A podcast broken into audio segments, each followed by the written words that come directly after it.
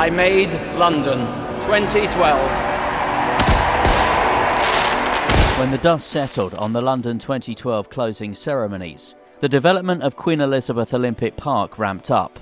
And now, 10 years on, there's big changes planned for the park and the local communities that live there. This is My London Legacy, and in this episode, we'll look ahead to what's in store for 2023 and beyond. There's loads of opportunity. I think we've only just begun. We've decided that it's time for the planning powers to go back to the boroughs. I'm very passionate about social entrepreneurship and also advocating for people who are underrepresented. Inclusive economy, it's about how you make these opportunities more accessible and fairer. There's huge change over the next few years. Queen Elizabeth Olympic Park is a place like no other. Every time you visit, something's changed. Beyond the world class sporting venues and attractions, it's a place where locals and tourists alike can visit and enjoy. But as Queen Elizabeth Olympic Park prepares to enter its teens, big plans are now in place once again. Coming up, we'll hear about the thousands more homes to be built and the opportunities still ahead for local young people on the park and how education and skills is driving inclusive growth in the area. But first, Chief Executive of the London Legacy Development Corporation, Lyn Garner. What an amazing year. We really wanted to mark 10 years after the Games. And actually, we've made a tremendous impact, particularly over the summer. So there were a huge number of events going on. We managed to get three of our really lovely partners to help us sponsor a festival live site where we showed the Commonwealth Games. We had that fabulous, great get together the biggest we've ever hosted, most successful. And we've also hosted uh, the first Black Pride on the park that went extremely well. Over 25,000 people came to that event alone. And we've managed to reach some of those disadvantaged children through our East Summer School, which we do every year. 2022 was pretty special as well because it was the it was the big post-pandemic year. It's really the first year for a while we've all been able to get out and do stuff, and we clearly um, got people in uh, partially for that reason. You know, the sun was shining, they could get out, there weren't any restrictions on them, and it's first year uh, uh, for a couple of years, isn't it, that we've been able to do that? So, yeah. So, with regard to events on the park, I guess the first thing I'd want to mention are the concerts that we're having at the stadium because it's going to be a splendid year and they're sort of new acts for us. They're quite uh, aimed at aimed at young people and a, a, more of a diverse audience. So we've tended to do, you know, the rock stars, the Red Hot Chili Peppers, the Rolling Stones, and so on, and they're fantastic acts. But what's really great about this year going forward is we've managed to secure two wonderful acts, Burna Boy and The Weeknd. But I guess um, the big star as well is we've got Major League Baseball back. So we've got Chicago Cubs and the Cardinals.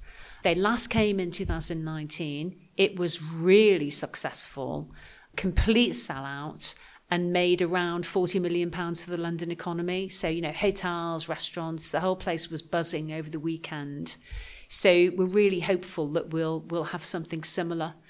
And we've also got UK Athletics coming back. So, unfortunately, they didn't have an event in 2022 just because of the way the athletics calendar was working with the Commonwealth Games. So, we are really positive about welcoming them back. And they're going to do a huge community event as well towards the end of July. So, that's Stadium. We are continuing with ABBA. Everybody knows that we've got ABBA here, ABBA Voyage. It's a wonderful experience, and if you haven't seen it, you are really missing out. It's as if they're standing there from the 1970s in front of you. It really is splendid. And they have extended their ticket sales now to next November. And then we'll have our usual events on the park. So we'll be running an East Summer School as well, but in partnership with our East Bank partners who've uh, been really critical in that space. So that's the events. How will the park change over the next year and, and, and the years after that as well? We've seen so much change in the last 10, but over the next few. So, first of all, East Bank opens on Stratford Waterfront. So this year, uh, the first part of East Bank opened with University College London, but that was the building behind the Aquatic Centre.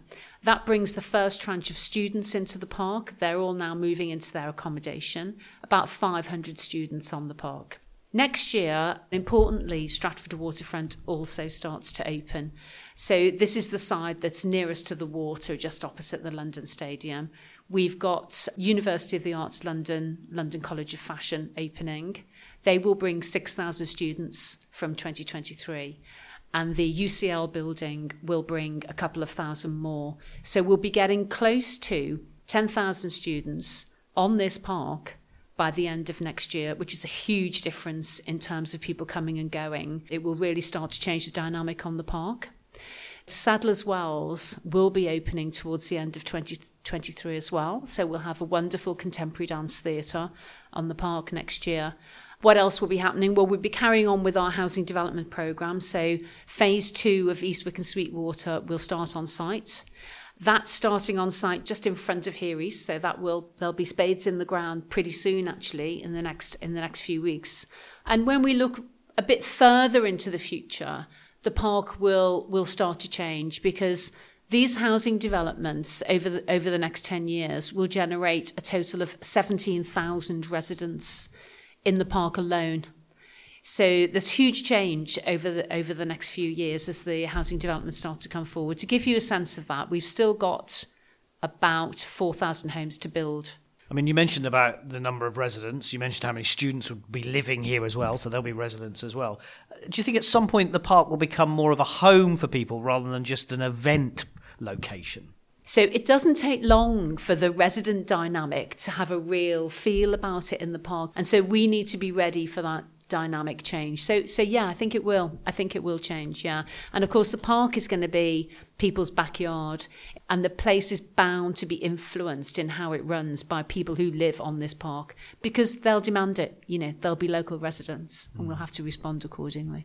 What about the London Legacy Development Corporation? How will your organisation change and develop? Yeah, well, we are changing.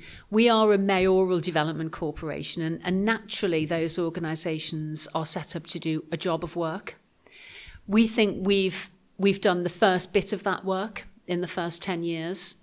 We've given uh, planning permissions to huge developments and, and big schemes. And so, accordingly, in conversation with the Mayor of London, we've decided that it's time for the planning powers to go back to the boroughs. And so that will be the first milestone, and that will happen on the 1st of December 2024, so just two years from now.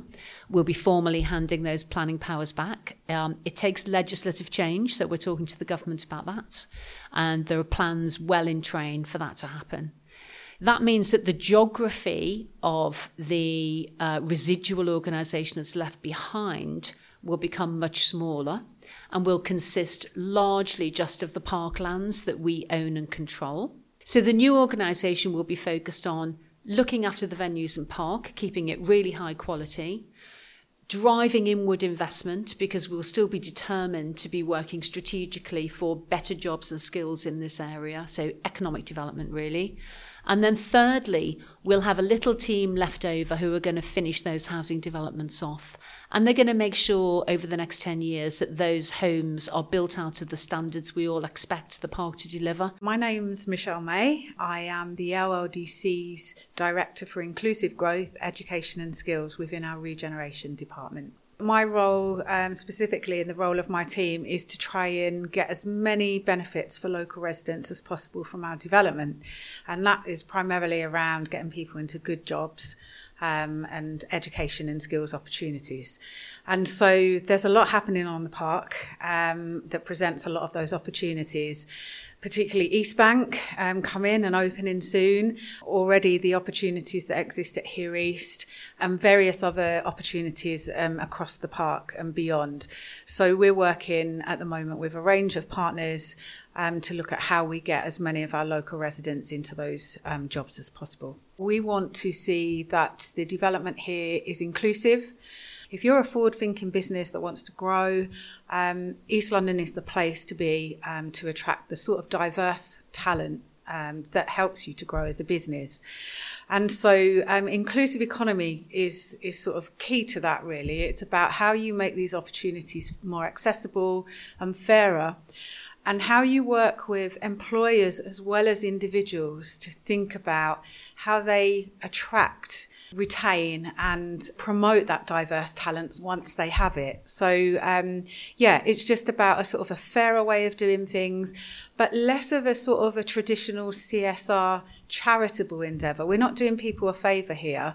This is about a reciprocal relationship, something that's really good for the for the local people who get those jobs, but really game changing for the employers that benefit from that talent.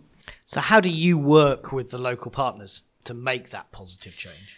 When we're talking to employers, really, we start with trying to get a bit of an understanding about what their challenges and opportunities are. So, if you're talking to the construction sector, they might say, Well, we really struggle to get young people um, to become apprentices.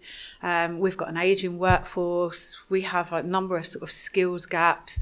Um, so, once you're starting on what's a business need rather than a sort of CSR agenda, um, you're onto a bit of a winner there. So once you sort of understand that sector a little bit and you start to, to sort of explore, well, why are you finding it difficult to attract young people? You know, do people understand locally what the breadth of opportunities are in a, a, sector like construction, which is huge and really exciting? If you can start to get local partners, schools, parents, um, and young children at school open to those opportunities, then that's sort of half the battle. Then you start sort of start to understand, well, how do you recruit as employers? You know, what are your sort of practices like here? Are you used to practicing uh, recruiting through people that you know and networks? And for a lot of people locally, they don't have those networks. They don't know someone who knows someone. Do you recruit to low paid, unpaid internships? That rules out a whole lot of people who can't and shouldn't have to work for free or for low pay. So we try to sort of identify some of those barriers in traditional speak. We work with them to open that up. So we will for example, pay bursaries um, that enable them to uh, to pay a London Living Wage internship, for example, rather than saying, "Oh, it's the digital tech, creative sector." Just what does that mean? What sorts of skills are people looking for? And then we'll work with school teachers, careers advisors, so that they understand what those opportunities are and can start to sell those to young people once they're in there, I mean, they thrive. And I think that's the thing. I think sometimes people are a bit nervous about doing things a little bit differently. But our feedback is always that once employers have started to sort of recruit local talent, they love the people that they recruit and they just want to do more. You've also got your own legacy youth board, which I'm assuming would help. Yeah, that really helps. So um, Layla Conway, my colleague, has sort of led the work around our Legacy Youth Board, and if you've met them, they're absolutely brilliant, great ambassadors for all of the work that we do. So yeah, they go much further than being a sort of a, a group that we sort of tell about the, our opportunities and then they sort of spread the word. They do do that, and word of mouth is really important, as you know. But we do a lot of work to sort of test our plans and to co design with those young people. Hi, my name is James Kugoma, and I'm a Legacy Youth Board member at LLDC. And I'm also a multi award winning founder of Skate Cabal, which is a platform that amplifies safe spaces and culture and stories for the Royston community in East London. I've been on the youth board since July 2021 and I've lived within walking distance of Olympic Park since 2011, um, just before the Olympics um, started, and I got to see how the area transformed and benefited the people that live locally. And as soon as I saw the opportunity to join the board, I made sure that I took it, yeah, because I'm very passionate about community. We have uh, monthly youth board meetings uh, with the other um, youth board members, and we pretty much um, discuss various projects we also sit on committee boards, um, such as the Planning and Decisions Committee Board, um, Investment Committee, and my favorite one is Park Panel. The reason being is through that panel, um, we get to hear various stuff from the community, like whether it's problems that they want to be raised or if there's like exciting events or programs and initiatives that they have. It's just a good forum for them to discuss then. Also get insight to um, future uh, developments that happen around the park and you're just always in the loop. And I feel that the community will benefit through being part of these type of forums. I've always been involved in like um, youth initiatives since I was 16 in 2013 and I'm very passionate about social entrepreneurship and also advocating for people who are underrepresented and I feel that being part of this board will place me in a position to um, help amplify the voices of people that, that want their voices to be heard as well. I feel that East Bank opening will help create a lot of jobs for the community and people locally to get jobs as well. I think that going to be a main thing. Like it would be a good opportunity to have job creation and um, and also there's going to be a university that's going to be opened and also people in the creative sector who are trying to get into that um, sector as well a good opportunity yeah for people in that space I'll say I'm very excited, um, like being um, part of um, the youth board. We launched our brand. We are now called Elevate, and we're looking to plan our next conference next year, March, and it's called Future Me, Future Youth. And it's basically a youth led conference um, that's co designed by both the youth board and uh, local young people uh, to provide a forum for them to discuss um, actionable steps to tackle social, environmental, and other uh, government issues uh, on the park and um, also discuss issues that matter to them as well and make sure that their voices are heard and that we are like making sure that we tackle key issues that are affecting them yeah. Very important that young people are part of the process. They're going to be the future so it's very important that we include them in um, discussions that are going to affect them later on. So i think we should always make sure that they're always in uh, these type of discussions I think we have a great relationship with the four growth boroughs, and we have worked really hard with them over the years to make sure that the work that we're doing on the park builds on all of the great work and the investment that they've made in the sort of employment and skills phase. There's loads of opportunity. I think we've only just begun with things like East Bank and even on construction. I think if we were to plot out our employment um, growth, I think we don't reach our peak until something like 2028. Um, so if you think now is sort of, or it's done, or like it's sort of exciting now, there's a lot more to come. And it's interesting because you sort of think, well, it's cultural creative, it's digital tech, but there's still huge amounts to do in construction and built environments. We've got those two programs. We've got two flagship facilities on the park, Build East, which covers all of our construction and built environment work, and the Good Growth Hub, which is targeted more around um, cultural, creative, and digital sectors, and and they've just sort of started and they're sort of building up capacity. So, what's important there is um, there's all of that growth still happening on the park to 2028 and probably beyond, but we're not just thinking about the park. We're sort of working with the boroughs to think about, you know, what are the wider East London opportunities East London's growth has outstripped the rest of London. So this is the place to be if you're talking about sort of growth opportunities. And also, it's not just about matching people to the particular vacancies on the park, because the park will always, you know, there's significant job numbers, but they're not going to be the answer to, you know, the whole sort of problem around this sort of uh, worklessness piece. What we're trying to do here is to to pilot a few things, to think about how you can trial something here and how you might take that to scale.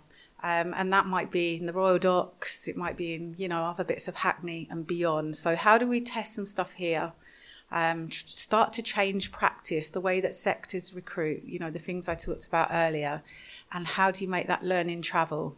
So it won't all be about if you come and get involved in one of our programs, your next step will be on a job a job in the park. It might be, and that's great but we're thinking about what skills do you need and what networks do you need to access all of the opportunities across London. And we want our local young people in East London to have the competitive advantage over others. So, yeah, I mean, more to come here, but this is a world city, so let's grasp it all. I'm Lyn Garner. I am the Chief Executive at the London Legacy Development Corporation. If we go all the way back to the mission the mission of the organisation is, at least in part, to change the lives of East Londoners. We think that's about education, jobs, high skilled jobs, and, and getting people um, the kind of opportunities that they should be afforded in some of these areas that can really be quite marginal uh, uh, uh in terms of the opportunities in, in London as a whole.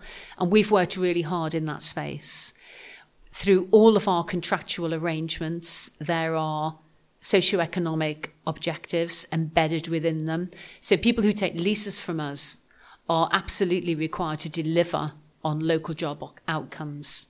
Um, it's not as easy as just coming here and sitting here and running your business. So we've been quite uh, purist about that through everything that we do, and we'll be wanting to make sure that that's delivering. We'll be acting strategically, but we've got some really fabulous partners. University College London, the other university uh, campus, also world renowned, University of the Arts London. We've got Here East, we've got some corporate businesses here, and we'll be working with them and alongside them to make sure that that inclusive economy can be delivered through and into the boroughs and in partnership with the boroughs going forward. Which brings us on to the final question. Where do you see Queen Elizabeth Olympic Park in the next 10 years? The most important thing is that in this part of London, we continue to drive inward investment. So people looking at what what's happening in the park, appreciating the inclusive nature of the economy that we're driving and wanting to be part of that. And we know when we look around at business these days that um, economic and social objectives are really important to them.